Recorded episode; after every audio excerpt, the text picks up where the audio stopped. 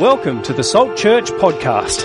We're a church that meets in the heart of Wollongong. Come and visit us on Sundays, ten a.m. and five p.m. at two seventy-five Keira Street. We'd love to meet you.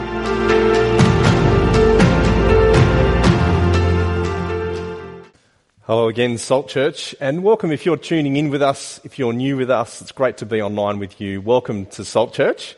Um, we're really looking forward to regathering physically. Uh, looks like that will be still a few weeks or maybe months off yet. But as the government announces uh, what we can do with seventy percent vaccinated, and particularly as they talk about the details of uh, what we can do when we're eighty percent vaccinated, um, I'll, I'll speak more about how we will have that roadmap back uh, to regathering. So do pray for that, and we look forward to that. Well, let me ask you this. Uh, who doesn't like to be liked? Uh, it's not just the currency of social media, isn't it? To be liked. Uh, it's something that's deep within us as human beings, the desire for people to like us. But if you're a follower of Jesus, how do you go when following Jesus makes you incredibly unpopular? Uh, how do you sit with the Bible's promise that everyone who wants to live a godly life will be persecuted? Well, for most of you, uh, if you're tuning in from the Illawarra, if you're tuning in from Australia, uh, whatever you've experienced as a Christian, however unpopular you might have felt at times, uh, it's nothing compared to what's going on here in the book of Acts. Uh, it is brutal. Uh, the treatment is incredible. Uh, this is uh, the last of our talks uh, in Acts for this year, and we'll, we'll recommence again next year. But what have we seen each week in Acts? We've seen the gospel is unstoppable. It has an enormous, incredible, massive power, and yet there are threats to the gospel. Uh, there are people being thrown into prison, the disciples. Uh, people are being brutally put to death. We saw last week the, the death of Stephen. You know, it's not just in Acts that these things have happened. It's actually been happening for the last two thousand years. In fact, it's always been this way. You know, if you lived in sixteenth century England under Queen Mary, nicknamed Bloody Mary, that might give you a bit of a hint of how she treated Protestant Christians, uh, you might have thought that the gospel was going to be stamped out for all time. Uh, two men, Hugh Latimer and Nicholas Ridley, they were prominent and faithful leaders who sought to spread the gospel across England and across the world uh, for generations to come. They were, they were heroes. And yet, in Oxford in fifteen fifty-five, they were burnt at the stake for spreading the gospel. Now, even here in Australia, uh, it's, it's nowhere near that level, but it can feel like the gospel is being stopped. There are actually people now who are well-organised, well-resourced, seeking to remove the gospel from our community, remove scripture from schools, uh, stop churches from meeting in public venues and, and schools. Um, we heard uh, earlier this year there are now laws in Victoria stopping Christians from persuading someone or praying with someone to live out their sexuality in accordance with a Christian ethic. It's actually part of a bigger trend. I'd be very surprised if you haven't noticed this. Uh, it's a trend of Christianity being sidelined, uh, of a mood amongst the social elites of our society that Christianity no longer has a future in modern Australia. And so you start to read uh, news articles uh, where people are commenting uh, quite freely in a similar way to this. Uh, have a look at these quotes. Christianity in Australia is on the brink of irrelevance. Christianity is mortally wounded. And when you read those things, it can be pretty discouraging to think that's the way people are thinking about Jesus. And it kind of raises the question, will the gospel be stopped in Australia? Uh, we'll come back to that question later, but I'll, I'll give you a hint. I don't think you'll be surprised to hear me say that it won't be stopped. The answer is no. But I want you to see that answer is actually here in the book of Acts. Uh, what we see here in the book of Acts is that there's a power and there's a resilience to the gospel that makes it unstoppable to this day. So turn with me, Acts chapter eight, have it open in front of you, uh, verse one. It says, "On that day a great persecution broke out against the church in Jerusalem, and all except the apostles were scattered throughout Judea and Samaria. Really interesting, isn't it? Previously it was the leaders, it was the apostles who were persecuted, who were, the, who were at the target of the opposition. Now it's the whole church. The whole church is scattered because of persecution. We're actually introduced here to the person of Saul. Uh, later on in Acts, he meets the resurrected Jesus. He's completely transformed. But look here in verse three, he begins to destroy the church. Going from house to house, he drags off both men and women and puts them in prison. But look at what's happening in verse four. Those who've been scattered preach the word wherever they went. You see what's happening? Jesus is fulfilling his mission, and it's happening through persecution. Do you remember back in chapter one, verse eight? Jesus was very clear about that mission. He said to the twelve apostles, "You will be my witnesses in Jerusalem, in all Judea and Samaria, and to the ends of the earth." Well, can you see here in Acts chapter eight, that is starting to happen. And notice, it's not happening because of a neatly organised mission. It's happening because of severe persecution. Uh, have, have a look at this map. You see that it started in Jerusalem, but the gospel now radiates out to the areas of Judea and Samaria to the north. Uh, as the persecution scatters believers. But you know, there's something else going on here that shows you the power of the gospel to include and unite people who would normally be enemies with one another. See, up until Acts chapter eight, Christianity had been a movement that had been spreading against a minority of Jews uh, in, in the region of Jerusalem. But now the church is scattered beyond Jerusalem, into Judea, into Samaria, and the focus here in chapter eight is on Samaria. And you need to understand something to understand the significance of this chapter. A bit of a background of the deep hostility that existed between Jews and Samaritans. See, way back in nine hundred B C, so nine hundred years before the birth of Jesus, the nation of Israel, God's people in the Old Testament, were split into two. Uh, if you were with us here for the series on we did on Hosea earlier this year, you'd remember this. There was the northern kingdom and the southern kingdom. Um, there's Judea to the south. There's Samaria uh, to the north. And in the centuries that followed, there's a whole lot of turmoil that's going on amongst the people of God. And it's not just hostility towards one another, but it's hostility with the nation of Assyria and the Babylonians. And by the end of all of that, by the time we get to Jesus and the apostles, there is an entrenched hostility between the Jew and the Samaritan. And what do we see here in Acts chapter eight? Samaritans and Jews are together becoming disciples uh, in the Lord Jesus. And you know, more than that, Uh, not only that, in, in Samaritan cult, Samaritan culture, what are we seeing here in Acts chapter eight? The Samaritan culture is about to have a massive transformation for the better as Samaritans become disciples of Jesus. See, Samaritan religion was deeply a d- d- deeply corrupted form of Jewish religion. Uh, you get that sense here in Acts chapter eight. There's, it's a society of deep superstitions, of demonic forces, of magic, of unclean spirits and ghosts, of, of confidence in evil spirits. A society that looked for guidance to someone like Simon, the sorcerer. He was the hero uh, in their generation, in their region. Now, I don't know what, I don't know what you think of when you think of Simon the, mag- the magician here. Um, maybe you think of uh, Harry Potter. Uh, that's kind of pretty uh, common, isn't it? Uh, in our movies, in our culture, magic is portrayed, I think, pretty favourably. Uh, in Harry Potter, magic is used for good, uh, even against evil. And the other thing I think we're used to in our culture is celebrity magicians. Uh, massively popular. So David Blaine, I think, is a modern example. He's a brilliant illusionist, just a, a wonderful entertainer. Um, really, really popular. I think something else is going on here for Simon. Simon practices sorcery.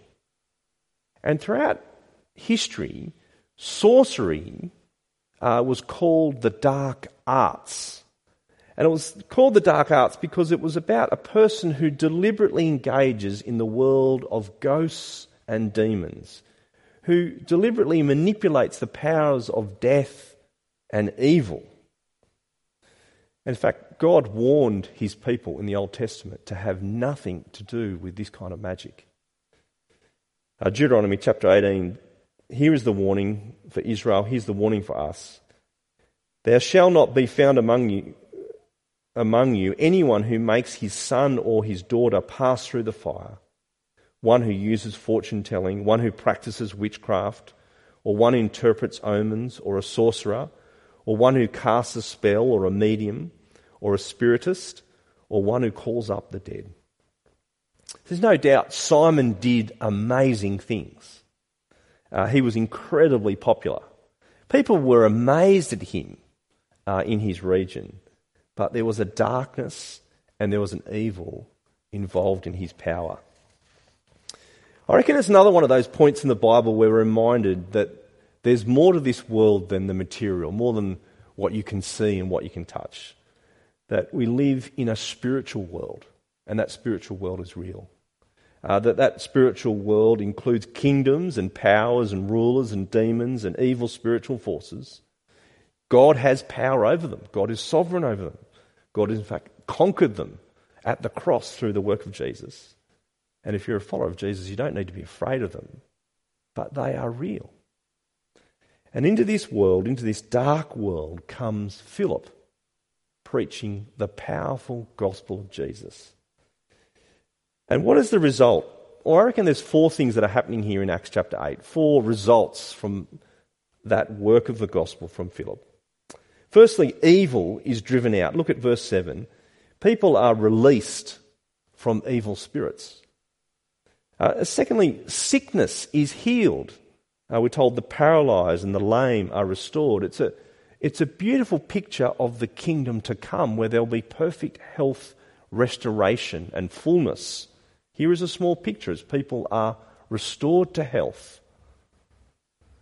But thirdly, the good news of Jesus is proclaimed and believed and people become disciples of Jesus and they're baptised. Have a look at verse twelve. When they believed Philip as he proclaimed the good news of the kingdom of God and the name of Jesus Christ, they were baptised, both men and women. Simon himself believed and was baptised, and he followed Philip everywhere, astonished by the great signs and miracles he saw. But notice, lastly, fourthly, verse eight, there was great joy in that city. See, in spite of the many threats of the gospel, the gospel has extraordinary power. Do you see here, the light of the gospel shines in the darkness and the light wins. The light brings life. It's the light of the gospel that is the only hope for our dark world. I wonder whether you believe that. That's not something you'll read uh, in newspaper articles. That's not something you'll read online, but it's true. And I'm utterly convinced that the very best thing for our dark world, the only hope, is the power of the gospel, the light of the gospel in our dark world.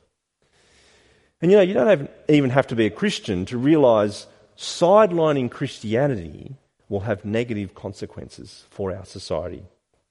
Here's some quotes. Uh, one is quite old, from the nineteen forties, George Orwell. He says, "One cannot have any worthwhile picture of the future unless one realises how much we have lost by the decay of Christianity." Well, here's a more recent one. Uh, Greg Sheridan, he's an Australian journalist. Uh, this is what he said a few years ago. "The eclipse of Christianity will be like the eclipse of the sun. Darkness will result." That's a powerful thing to say, isn't it? He actually goes on to say, how long will the darkness last? Will it be a temporary darkness? We don't know. Or will it be a long night of the Western soul? He says, in abandoning God, we're about to embark on one of the most radical social experiments in Western history.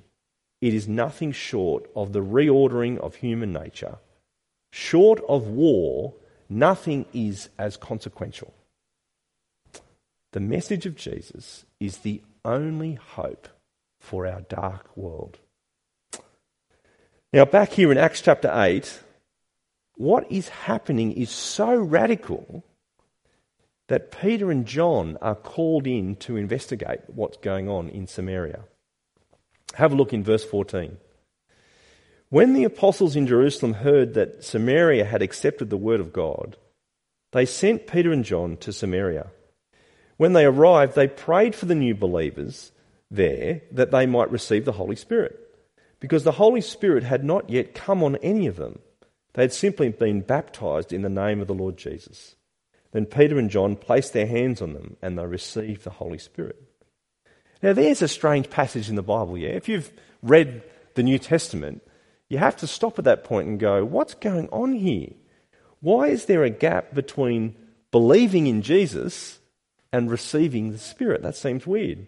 See, what happens, the Samaritans believe the message about Jesus. They're actually baptised with water, but it's only when the apostles come that they're baptised in the Holy Spirit. Now, this passage has been used to create lots of confusion and doubt for Christians. Uh, in fact, I can remember growing up as a teenager and a, and a young adult uh, being confused by these things, uh, being aware of charismatic churches, even friends who attended charismatic churches, and being aware of this teaching that there were two types of Christians, ordinary Christians and Spirit-baptised Christians. In fact, it was quite confronting when a friend told me, I don't have the Spirit.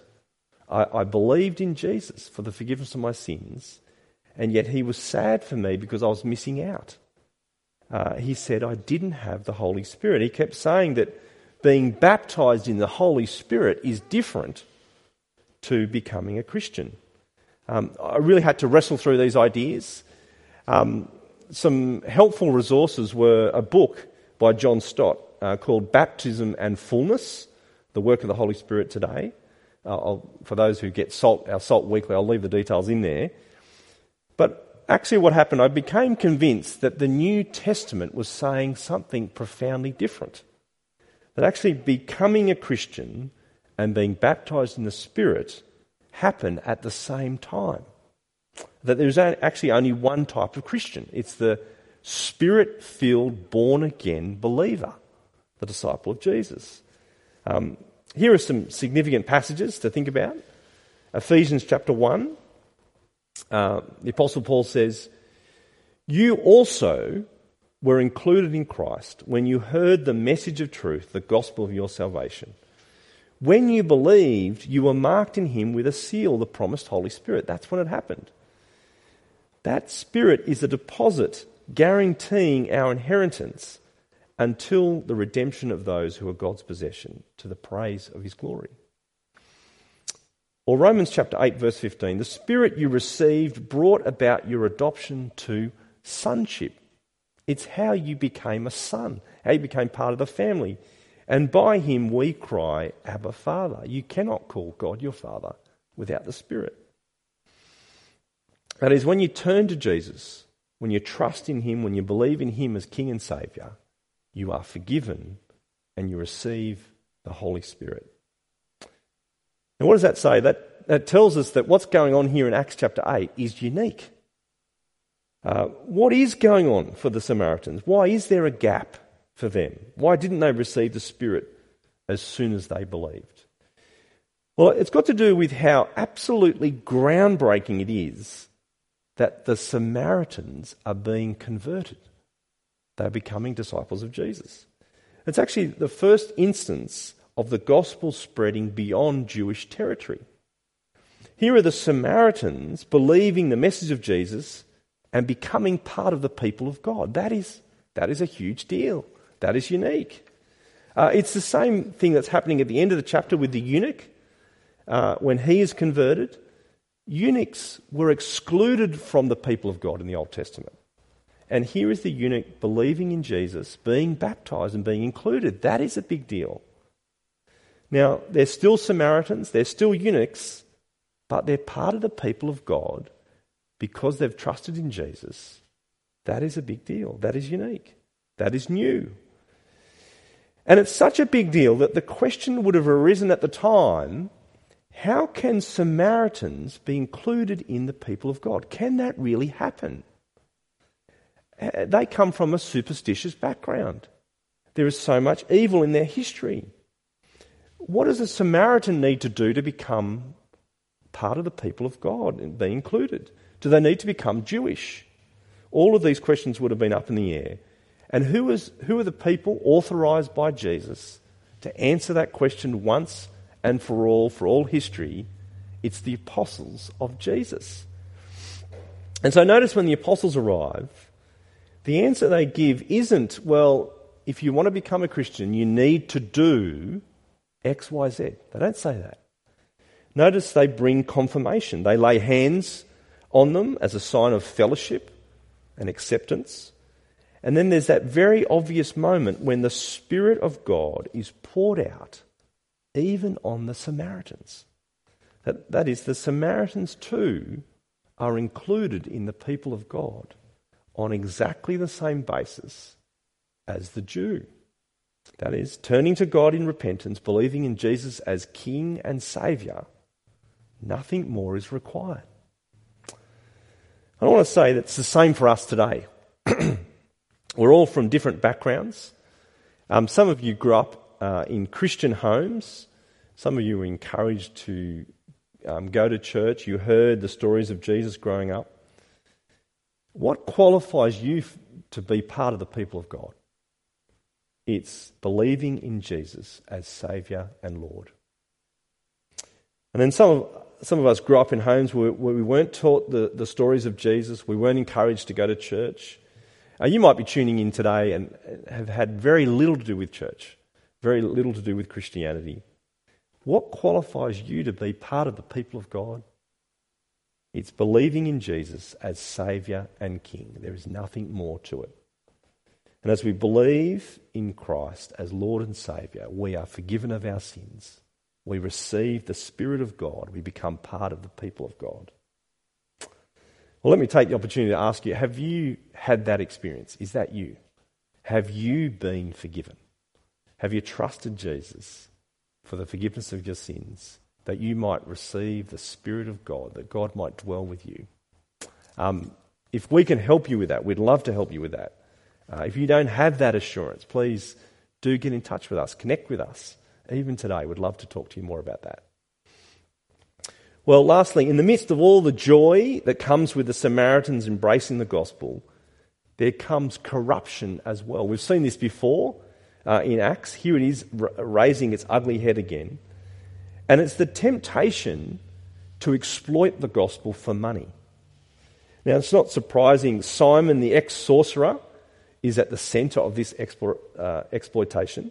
Have a look at verse eighteen. See, when Simon saw that the Spirit was given at the laying on of the apostles' hands, he offered them money and said, "Give me also this ability so that everyone on whom I lay my hands may receive the Holy Spirit." So even though he started following Jesus, he still has this magical, superstitious way of relating to God, doesn't he? He has a A, a superstitious attitude towards the power of God. And it's really hard to tell. Is, is he someone who is just a young believer starting the journey and he's got lots wrong? Or is, or is he actually not really converted at all? It's a bit hard to tell.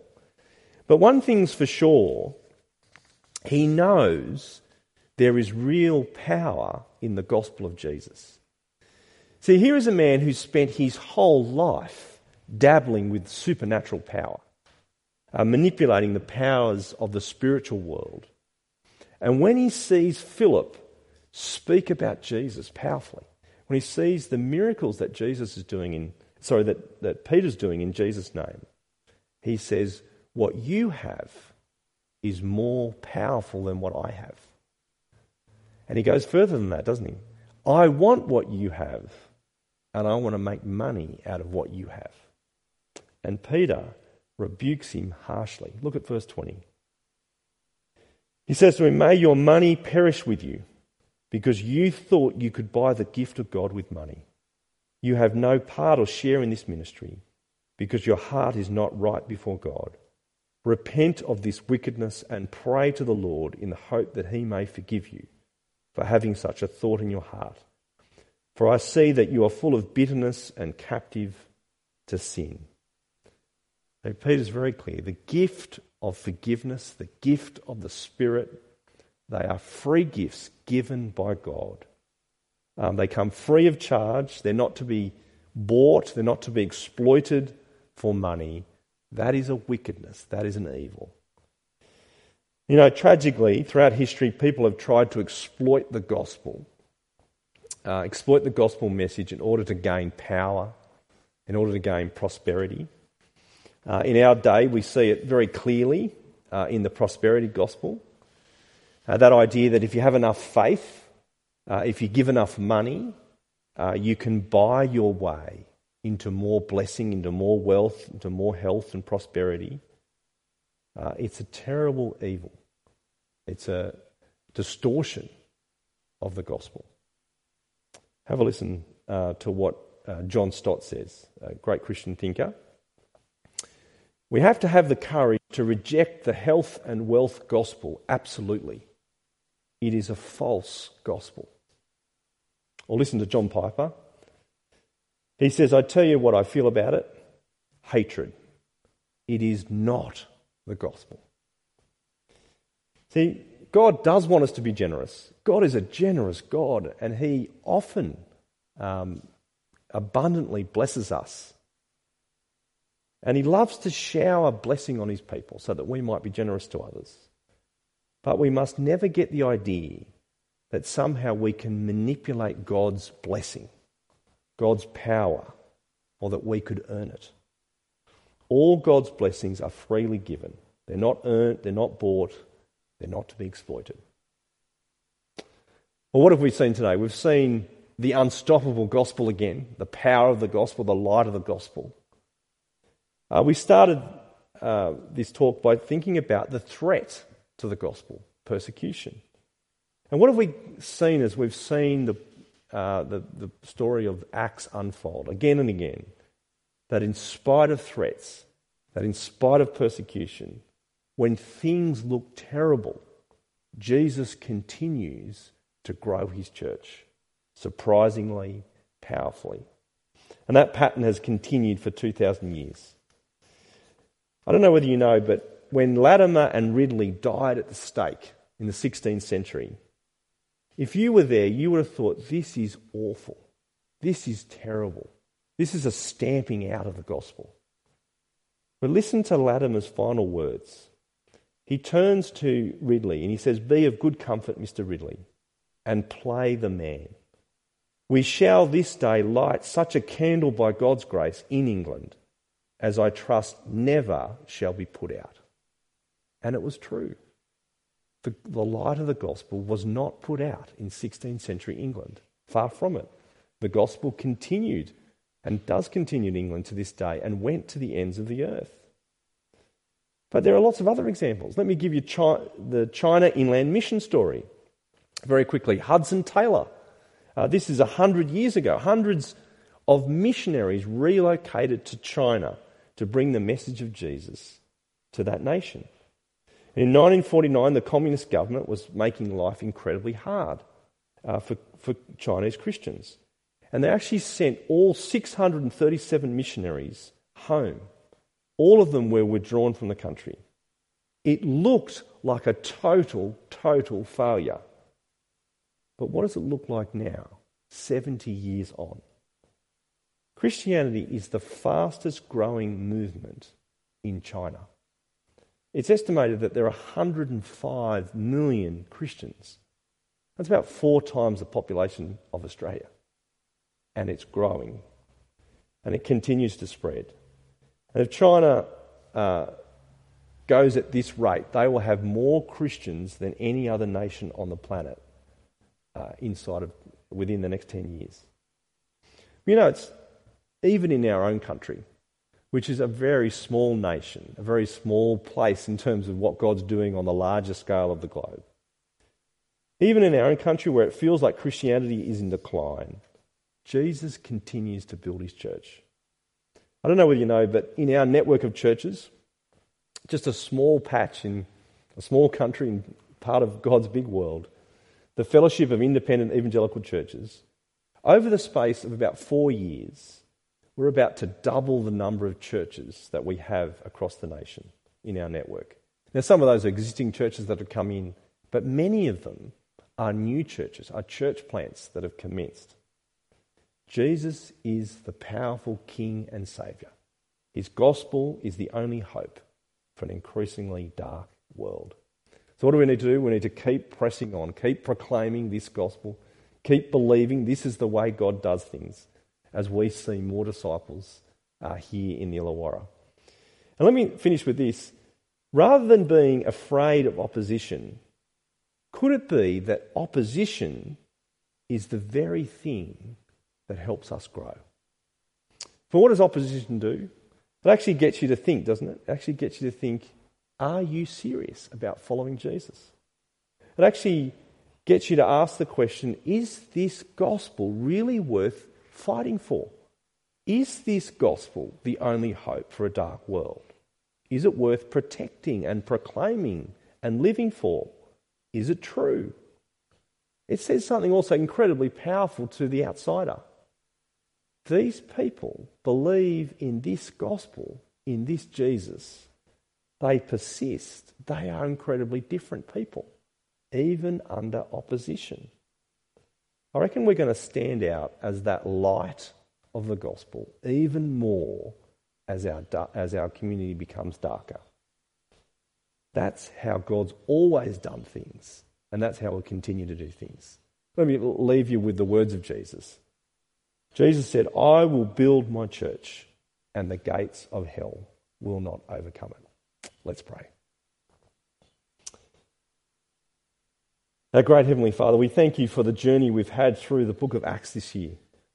Uh, Father, thank you for your powerful gospel, uh, your great desire to gather people around the Lord Jesus.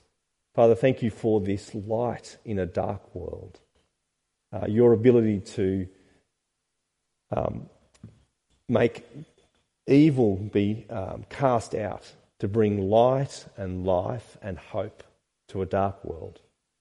Our Father, thank you that we're part of this journey as your gospel goes from, from Judea, Samaria, but also to the ends of the earth. Father, please help us uh, to take up faith in Jesus, to receive forgiveness of sins and the Spirit, your Spirit.